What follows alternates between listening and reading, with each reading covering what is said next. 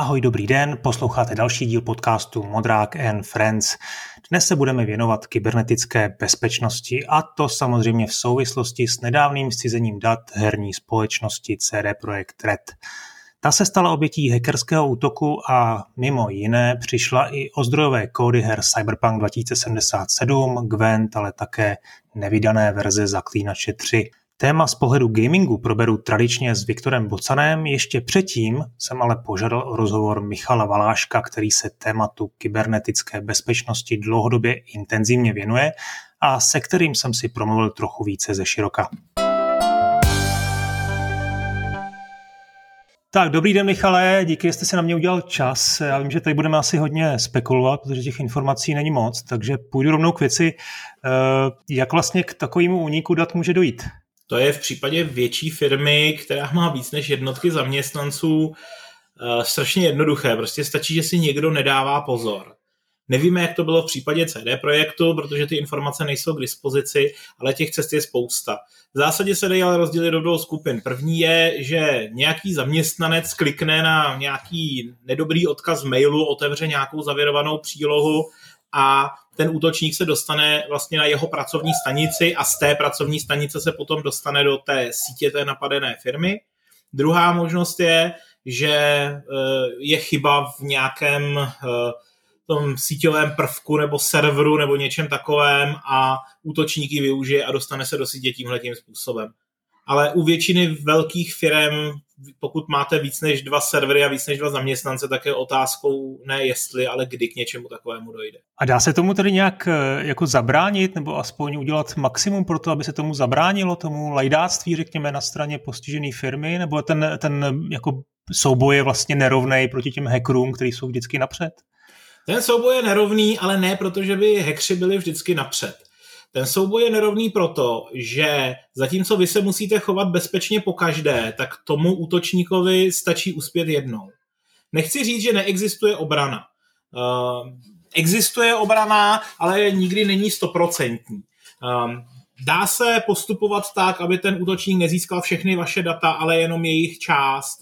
Někdy ty, ty chyby, kterých útočníci zneužívají, jsou velmi triviální, které měly být dávno opraveny ale eh, je to extrémně náročné na pozornost. Je to jako dopravní nehoda. I když budete dělat všechno, co můžete, budete jezdit defenzivně a budete mít auto v dobrým technickém stavu, tak prostě pokud najedete velké množství kilometrů, tak se dostanete do situací, kde je to opravdu věc štěstí, jestli jako ano nebo ne. I obrovské korporace typu Adobe, Microsoft, Google, Facebook, eh, prostě technologičtí giganti, mají problémy tohoto typu. Ne tak extrémní, jako u CD projektu se zdá, že jim uteklo téměř všechno, co měli. Ty, ty jako lepší firmy si dokážou nějak ohlídat, aby jim uteklo jenom něco, ale uh, rozhodně, uh, rozhodně jako není jednoduché se tomu bránit. Hmm. Eh, ta sofistikovanost toho útoku asi se těžko taky odhaduje, že jo, podle těch informací, které máme, nebo spíš nemáme. Eh, nakolik může jít o, nebo řekněme běžných případech podobných, nakolik jde o eh, nějakou koordinovou aktivitu většiny, větší skupiny hackerů, řekněme v delším časovém horizontu, nebo, nebo to může jít prostě o nějaký náhodný využití skolinky, o jaký jste mluvil, v případě nějakého jednotlivce? V tomto případě jako rozhodně nejde o náhodné využití něčeho. Um, ale zase, bavíme-li se o tom CD projektu, tak tam absolutně netušíme nic. Ta firma jako ne, nezveřejnila moc podrobných informací, byť tedy její reakce byla podle mého názoru dost přiměřená, ale tady v tomto případě nevíme nic, takže můžu jenom spekulovat a obě dvě ty varianty jsou, jsou možné. Pokud teda jako se můžu dopustit divokých spekulací, tak ehm, to, že eh, získali útočníci velké množství různých dat, je ukázkou toho, že v té firmě nebylo něco v pořádku. Takže v případě, že unikne jeden druh dat, tak tam to může být nějaká jednoduchá chyba, že se někdo dostal na jeden, dva počítače k jednomu uživateli, který má přístup někam, tak vzal všechno, co, eh, vzal všechno, co ten uživatel má přístup a vypad. Jestliže unikne velké množství různých dat, tak to znamená, že v té firmě není něco v pořádku. Protože to už nestačí kompromitovat eh, jednoho uživatele nebo jeden server. To znamená, že došlo k úplnému průniku, protože zdrojové kódy ke své hře budete ukládat někde jinde než účetní záznamy a někde jinde než HR záznamy a to znamená, že když jako uteče všechno nebo uteče hodně různých typů dat, tak to znamená, že ta síť byla kompromitovaná úplně a nešlo o nějaké individuální um, selhání, které by nešlo jako mu zabránit. A mohlo by tohle nasvědčovat, že by teoreticky mohlo jít taky třeba o inside job, jako v, řekněme, nějaká práce naštvaného zaměstnance? Děje Může se to? tomu tak být, ale uh, jako nelze to vyloučit ani potvrdit. Hmm. Eh, dobře, jaký postup, teda když už se něco takového stane, tak jaký postup doporučujete? Vy už jste jako naznačil, že ta reakce vám přišla celkem přiměřená, jak by měla probíhat tady damage control? Já si myslím, že CD Projekt reagoval naprosto správně a přiměřeně, protože udělal dvě základní věci. První je, že přiznal, že k tomu problému došlo, nesnažil se to zatušovat, prostě vydal prohlášení, ano, nastal tenhle ten průšvih v takovémhle rozsahu. A druhá věc je, že odmítl s těmi vyděrači jednat, protože s vyděrači se nevyjednává, vyděrači se střílejí.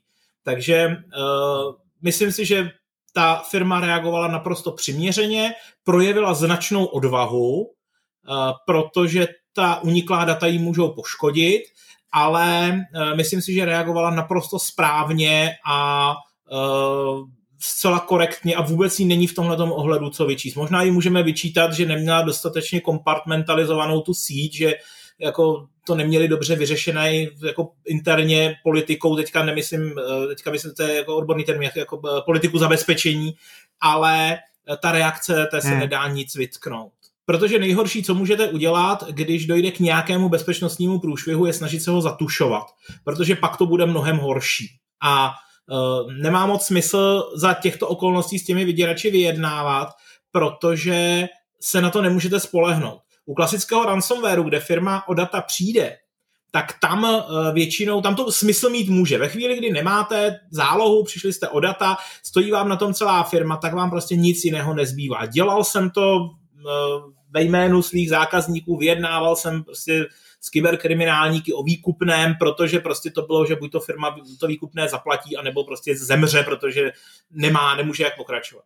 V případě CD projektu ale nešlo o to získat data zpátky, oni mají zálohy, obnovili to ze záloh, s tím asi problém není, ale šlo o to, že ten útočník vyhrožoval, že ta data vyzradí. Což ale může udělat vždycky. Pokaždé, když, i když mu zaplatíte, tak to stejně může vždycky udělat. Takže si myslím, že reakce té firmy byla naprosto bezchybná. Hmm. Navíc je nutné si taky uvědomit, že Eh, reálná zneužitelnost těch dat je poměrně malá, protože ano, je to jako velké intelektuální vlastnictví té firmy, ale to prostě není, že by to někdo skompiloval a udělal si druhýho zaklínače nebo co, co jim to uteklo. Jejich konkurence toho samozřejmě může využít, ale oni se hlídají navzájem, takže to, co za to stálo, tak je chráněno, patentováno. Eh, nějaká velká herní firma konkurenční si nemůže dovolit jako vzít kus jejich zdrojáku a a použít to. A pro malou firmu to nemá žádnou hodnotu, protože pokud jste firma o dvou lidech, tak vám ten zdroják eh, v firmy eh, tohoto, této velikosti, projektu tohoto velikosti nebude k ničemu.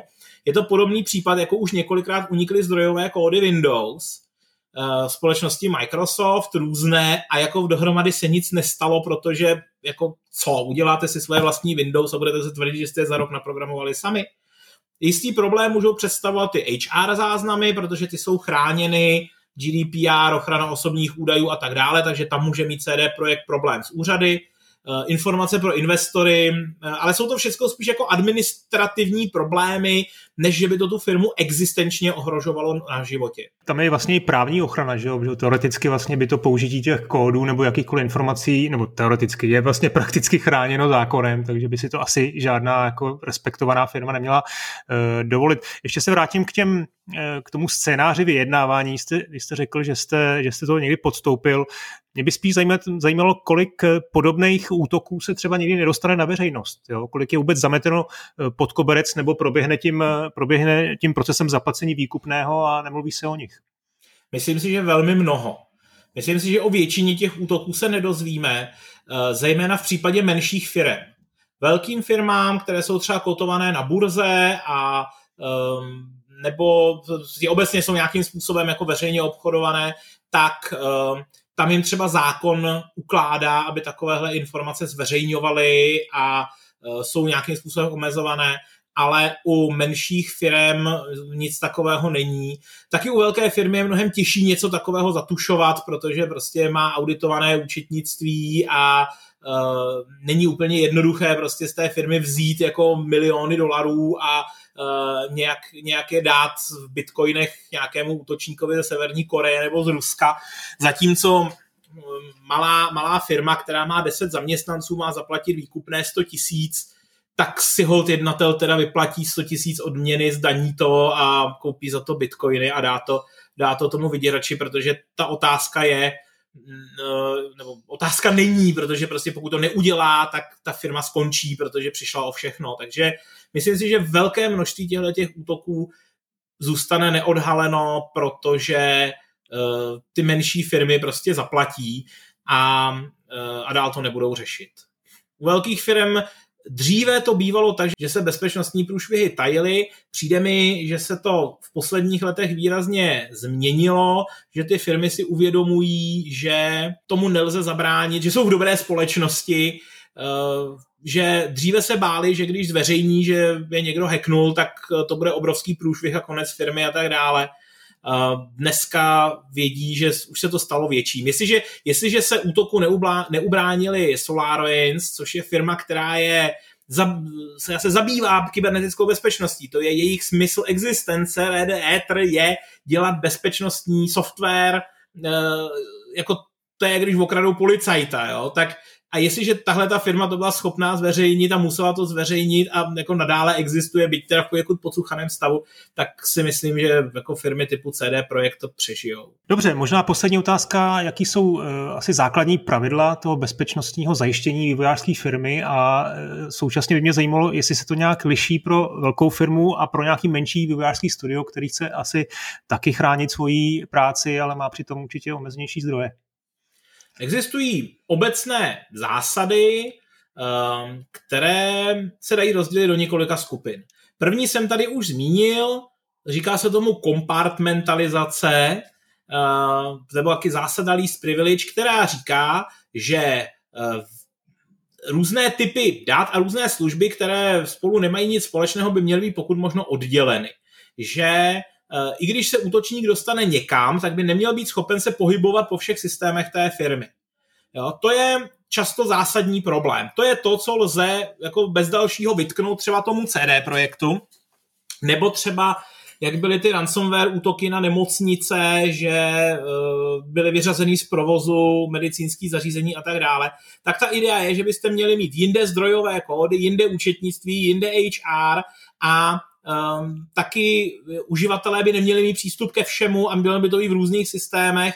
Uh, to samé v té nemocnici byste měli mít oddělenou síť, ve které máte ta medicínská zařízení a nějaký důležitý informační systém a uh, nějaké běžné pracovní stanice, na kterých, uh, na kterých si personál, když se nudí při noční, pokud teda zrovna není globální pandemie, na kterých si pouští videa ve VLCčku, jo, nebo na YouTube. Nebo. Takže to je první zásada, prostě oddělit ty věci od sebe, abyste minimalizovali ten uh, průšvih, protože jako vycházíme z předpokladu, že k tomu útoku dojde, že bude úspěšný, snažíme se zmenšit jeho velikost. Uh, druhá důležitá věc je samozřejmě zabezpečení těch serverových systémů, Velice často jsou neaktualizované, že se tam používají zastaralé verze nebo, nebo se neinstalují aktualizace a tak dále. To je velice důležitá věc. Další, e, další důležitá věc jsou lidi. Vy musíte ty lidi vzdělávat a učit je, že nemají klikat na odkazy v mailu. Ono je to pořád dokola, to je jak u na dvorečku. Protože když se teda jako náhodou podaří nějakým způsobem vypátrat, co byla ta prvotní příčina, tak ta prvotní příčina bývá velice často něco naprosto triviálního. A uh, je tedy žádoucí ty uživatele neustále do kolečka vzdělávat, do kolečka jim vykládat pořád to samé, pokud možno jako nějakým způsobem, který dokážou pochopit. A týká se to technických i netechnických pracovníků to proto, že třeba pokud je někdo programátor, tak i když je dobrý programátor, tak může naletět na nějaký blbý útok. To, že je někdo ajťák obecnej, ať už to je správce sítě, jak se v Čechách říká, nebo vývojář, tak ještě neznamená, že se vyzná v kybernetické bezpečnosti. Týká se to i netechnických profesí, protože předpokládám, že firma typu CD Projekt má hromadu Eh, personálu, který, který dělá marketing a účetnictví a co já vím, možná mají manažera štěstí nebo nějaké z těchto těch moderních, eh, moderních věcí, což jsou lidi netechničtí, byť pracují jako v technologické firmě a opět je nutné jim to nějakým způsobem vysvětlovat. Je nutné jim to také usnadňovat, aby nejbezpečnější cesta byla ta uh, nejjednodušší. Hmm. Um, v podstatě dá se říct, že existují čtyři hlavní zásady bezpečnosti. Minimalismus, paranoja, opovržení a rezignace. Minimalismus jsem tady už vlastně zmiňoval. Eh, znamená to, že byste měli každému dát jenom ta nejnutnější práva, měli byste uchovávat co možná nejmenší množství dat a tak dále. Paranoja znamená, že byste neměli věřit ničemu, co do vašeho systému přijde zvenčí. Jo, nejste státní instituce, nemusíte dodržovat zásadu in dubio pro reo v pochybnostech ve prospěch. Eh, měli byste naopak eh, vycházet z toho, že cokoliv přijde zvenčí, tak je škodlivé, dokud to nezvratně neprokáže opak a uh, testovat věci, to je velice důležité. Uh, nespoléhat na technická řešení, testovat je, testovat i ty uživatele. Je dobré je prostě čas od času ofišovat uh, jaksi vnitřními prostředky, udělat na ně simulovaný útok. Ty lidi, kteří vám na to kliknou, tak uh, jako ne vyhodit nebo zbít, ale když jako může to fungovat samozřejmě v obzvláště zatvrzelých případech a může to být i zábava v těch jiných, ale v každém případě jako nějak jim to vysvětlit. Uznávám, že jsou případy, kde to jde jenom chirurgickou cestou, ale vysvětlit jim to. Opovržení to s tím souvisí, je uvědomění si, že nejslabším článkem každého systému je jeho uživatel a že my se těm uživatelům můžeme smát, my jim můžeme nadávat a říkat, že jsou to lamy a že je to nejnižší forma života na konci potravního řetězce a možná je to i pravda ale tak to prostě je. Ti uživatelé do toho systému jdou, protože tam chtějí něco dělat, ne aby se tam chovali bezpečně. Často jim ten systém spíš překáží v tom, co dělají. A uh, takže je nutné to brát v potaz a uh, udělat uživatelům prošlapanou cestičku, která bude bezpečná. No a o té rezignaci jsem vlastně už taky mluvil. Být připraveni na to, že ten průšvih nastane, protože skutečně u firmy této velikosti je otázka kdy, ne jestli, a být připravení na to, jak se v takovém okamžiku zachováme a jak budeme reagovat. No, ono je docela, takhle to zní jako logicky, ale já mám zkušenost z IT firm je taková, že ty lidi eh, vlastně sekuritáky nenávidí, že oni nemají rádi, když jim zakazují používat USB disky, zakazují jim logovat se na, na Gmail, na, na soukromý Gmail a na Dropbox, ale s tím se asi nic moc dělat nedá, co? Samozřejmě, že se s tím něco dělat dá. Eh, v první řadě poskytovat těm lidem nějaké rozumné alternativy. Protože velice často eh, se lidem zakazuje to, co reálně potřebují k práci. Pokud jim zakážete používat Dropbox, tak jim musíte dát nějaké ekvivalentní, funkčně ekvivalentní řešení, které máte pod kontrolou. Pokud jim zakážete předávat věci na fleškách a používat flešky, musíte vytvořit nějaký stejně jednoduchý způsob, jakým si můžou ty data předávat, protože oni to potřebují, oni to potřebují ke své práci. Taky musíte rezignovat a uh, uvědomit si, že lidi něco stejně budou dělat, tak ať to dělají bezpečně. To je prostě stejná věc jako válka proti drogám. Chytřejší státy už si uvědomili, že nejsou schopní lidem zabránit v tom, aby brali drogy, ale snaží se tedy minimalizovat následky tím, že jim aspoň dávají čistý stříkačky a že uh, jim umožní to dělat v nějakém čistém prostředí, aby ještě u toho nechytili žloutenku. A stejně to musíte dělat v té firmě.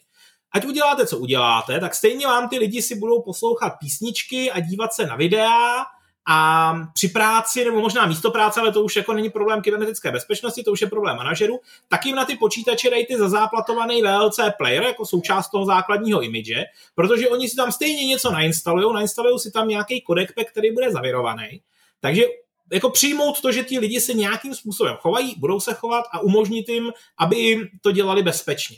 Taky nemůžete nastavit pravidla jednotně pro celou firmu, protože pokud někdo pracuje s důležitými citlivými údaji, tak samozřejmě na něj budou kladeny vyšší nároky a mělo by mu to být taky vysvětleno. Pro někdo to pochopí sám a někomu byste měli říct, no tak uh, jako tyhle ty data mají takovouhle cenu, když prostě nám utečou tady osobní údaje, tak dostaneme pokutu v řádu milionů euro a prostě ta firma jako na tom bude bytá, takže toto musí být zabezpečeno dobře.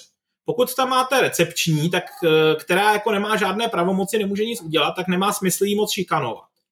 Ale to znamená, že musíte s těmi uživateli mluvit, musíte jim vysvětlovat, proč ta opatření jsou a musí být adekvátní tomu, s čím ti lidé pracují. To je problém těch bezpečáků, ono taky problém je, že spousta lidí jsou bezpečáci zleknutí. Jo, že jenom opisují e, nějaké 30 let staré normy, které mezi tím už dávno neplatí. To jsou všechny, existuje velice hezký lakmusový papírek, podle kterého zjistíte, jestli bezpečnostní politiku firmy psal idiot případě, že obsahuje pravidelnou změnu hesla anebo nároky na jeho složitost ve stylu, že to musí obsahovat velké písmeno, malé písmeno, číslici, netisknutelný znak, hieroglyf a krev jednorožce, tak uh, to psal blbec. Protože ta idea typu, uh, že je potřeba pravidelně měnit heslo, tak ta se objevila poprvé někdy před asi 40 lety a ten člověk, který to napsal v té studii nebo v, tom paperu, tak uh, prohlásil, že to byla jeho největší profesionální chyba v životě protože se ukazuje, že ve skutečnosti to vede ke snížení bezpečnosti, protože není důvod měnit heslo, eh, pokud nemáte podezření, že bylo kompromitováno. Jo, a hmm. Eh, spousta lidí jenom opisuje eh, nějaké věci, které si přečetli jinde, aniž by jim vlastně rozuměla, aniž by věděla, co dělá, argokulticky. No a potom je z toho teda to, že ti bezpečáci jsou tam akorát oprus a uh, těm lidem akorát škodí. Jo? Bohužel jako to je věc, kterou musí řešit nejvyšší vedení firmy, ehm, které musí dát těm lidem jako dostatek zodpovědnosti, dostatek svobody, ale zároveň taky správné informace. Tak jo, já myslím, že mám informací dost. Děkuji moc za rozhovor. Tak jo, mějte se, nashledanou.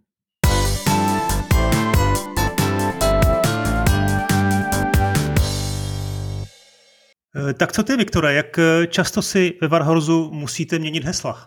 To mnohem častěji, než by bylo zdrávo a zdrávo by bylo jednou za život. Takže tam máte dobrý bezpečnostní uh, předpisy, nebo jak dokážeš uh, mi naznačit, jak to funguje v Warhorse? Ne, teda jako jasně, že bych mohl, ale to samozřejmě nemůžu, protože to je bezpečnost, že jo. Základní pravidlo bezpečnosti je, že se o bezpečnosti nemluví. Ale můžu říkat nějaké historky z nějakých jiných firm, který teda nebudu jmenovat, protože druhý pravidlo je všechno anonymizuj. Tak povídej. Jo, až takhle. Hm. Ne, hele, eh, já nevím, jo, prostě eh, to, to, co jsme slyšeli, bylo moc hezký a přesně takhle to je. A jako obecně se ví v těch herních firmách eh, největší, největší slabina je vždycky člověk. Já jsem zažil, to bylo před lety, to bylo nádherný. Bylo prostě phishing útok v nějaké firmě, v které jsem nepracoval, jenom jsem pro ní něco dělal, takže jsem to tak jako zpovzdálí sledoval a bylo to hrozně zábavný. Jo, že tam prostě bylo opravdu nevím, jestli se tomu už tehdy říkalo phishing, jo? takový to prostě, jak ti pošlou takový ty důvěryhodný maily. Prostě přišel do firmy mail a tam bylo takový typický, jo, vždycky v pátek máme společný oběd, a tady klikněte, nově tady mám takovou rezervaci, tak si na to klikněte, jo, a podepsaný prostě Franta, který vždycky jako to podepisuje. Ale ten mail byl prostě eh, z Franta Outlook, nebo Hotmail tehdy, jo, Franta Hotmail.com. Hmm. A když na to někdo kliknul, tak se prostě dostal do nějakého rezervačního systému, tam vyplnil jméno, heslo a samozřejmě už to jako posílal někam dopryč. A nejlep, nejlepší na tom bylo, že to byl prostě trik od toho Franty, že to opravdu posílal správný Franta z té firmy, ale udělal si prostě anonymizovaný účet, udělal prostě jakože takovouhle falešnou stránku a udělal takovou jako návnadu, aby zjistil, kolik lidí na to klikne. No ty skoro všichni. Jo, takže, takže prostě to bylo, to bylo hrozně dobrý. A bylo to jako vtipný, že opravdu to byl jako, jako velký phishing útok na tu firmu a, a jako kdyby byl opravdový, tak to bylo jako hodně hardcore, že se čekalo, že prostě nějaký jako zmatený animátor nebo někdo takový, jako úplně v pohodě se tam logovali programátoři, říkali, to je fakt nějaký divný, co to je za web, tohle vůbec neznám, no ale chce to jméno, heslo, jméno, heslo, to znám, že tak to tam napíšu. No, radost, že mám splněný úkol. Ale myslím, že teďka už je to lepší, jo, že to jsou ty staré časy, kdy jsme ještě všichni byli naivní a mysleli jsme, že svět a hlavně internet je plný hodných lidí, který prostě to... A má to takový vtipný dovětek, že potom někdo, nějaký z programátorů, myslím, pak nám napsal jako na ICQ, tehdy ještě jsme se povídali po ICQ, jako rozeslal všem, rozeslal všem jako je, jestli jste se tam někdo hlásil a, a pak se to jako rozhlásilo, jo, že to byl jako falešný útok. Jestli se tam někdo hlásil, tak mi sem pošlete jméno a heslo a já vám ho změním. Jo, a teď bys čekal, že na to už nemůže zareagovat nikdo, jo, tak asi 20 lidí. Kovářova kobla chodí asi bosa, no. Těch, hele, těch líků je poměrně dost v herní branži, že jo? tak stalo se to teď eh, nedávno Nintendo, to byly nějaké jejich archivy, stalo se to Capcomu, tam to myslím asi muselo hodně bolet. Eh, teď ten CD Projekt, jak jako na tohle jako nahlížíš? Ale ono, ono to jako často není legrace. Jo. Ten, ten CD Projekt si myslím, že je na tom jako docela nebo záleží samozřejmě na tom, co všechno jako vylíkovalo, jo, ale já nevím, jo, všichni si asi pamatujeme, jak jsme hráli Half-Life 2 prostě půl roku před vydáním nebo rok před vydáním, protože jim prostě ten německý hacker tu, tu, tu, tu hru prostě ukrát, nebo respektive ukrát jim prostě nějaký zdrojáky data, skompiloval si to, vyrobil to v nějaký prostě pracovní debug verzi, to pustil na internet. Všichni jsme si to tehdy nadšeně pustili a co se pak jako rozneslo bylo, že to bylo jako pro, pro ten Valve to bylo strašně devastující jo, že oni tam prostě finishovali na té hře snů, ten Half-Life 2 to bylo prostě, že jo, něco, co chtěli překonat prostě Half-Life a strašně šlo to pomalu a těžce a pomalu se tím prokousávali a pak jako když to mají ve velkém stádiu hotovosti, tak to najednou prostě všichni hrajou a říkají jim, ty ono to není moc dobrý, hele jo, to jste ještě jako nedodělali tohle a ty animace jsou nějaký divný jo. A, no a, a co se prostě pak proslýchalo, že opravdu ty lidi tam byli jako úplně na dně z toho, a byl ten lík byl někdy na podzim a oni to v podstatě zabalili ten rok a už jako na tom neudělali málem hmm. ani řádek a prostě to vypadalo, že se to rozpadne, jestli to složí celý to studio. A, a bylo to fakt jako hrozný. No a pak někdy prostě po Vánocích nebo na Nový rok přišli jako do práce, řekli si, hele, navzdory tomu my to právě uděláme jako tu nejlepší hru a pak udělali Half-Life 2, což jako byla celá dobrá hra podle mě. Hmm. Takže jako jako dobrý, ale, ale fakt si myslím, že to jako uh, můžeme si tady vyprávět ty veselé historky, ale, ale, ale není to vlastně veselá věc, když se to týká takových jako živých, živých věcí. Jo? To, že ti líkne nějaký zdrojový kód, nějaký hotový hry, to je fakt, jo, jak se tady říkali s Altairem, jo, že prostě eh, jako who cares, jo, prostě jako ty, ty zdrojáky mají tisíce řádek, miliony, někdo, někdo, někdo si to prostě jako začne po vás číst a jako co, no, tak jako stejně se v tom nevyzná.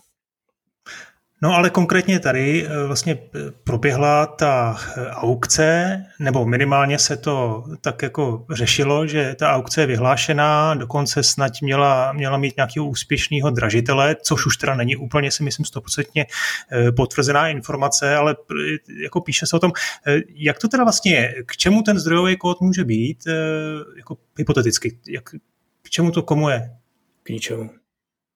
No, jako seriously, to je, jako, jako těžký, jo. Ten, hele, my třeba ve Warhorse pracujeme že jo, na technologii Cryteku, na CryEngineu a typicky, když si kupuješ takhle jako ve velkým ten engine, jakože spolupracuješ s tím engineovým tvůrcem, tak eh, ty samozřejmě jako v ideálním případě ten engine máš proto, abys jako eh, nepotřeboval programovat sám, abys prostě si dělal jako eh, tu hru na těch jejich technologiích, ale to typicky, nebo jako to, to není normální. No, typicky se to nestane. Typicky ty prostě potřebuješ mnoho věcí v tom engineu opravit a máš prostě s tím, eh, s tím dodavatelem většinou smlouvu, že když prostě vylepšíš ten engine o nějaký další věci, třeba dělali na tom Ion, to je MMOčko, takže tomu prostě přidali masivní multiplayerový kód, tehdy že Crysis prostě měla 8-16 hráčů, něco takového.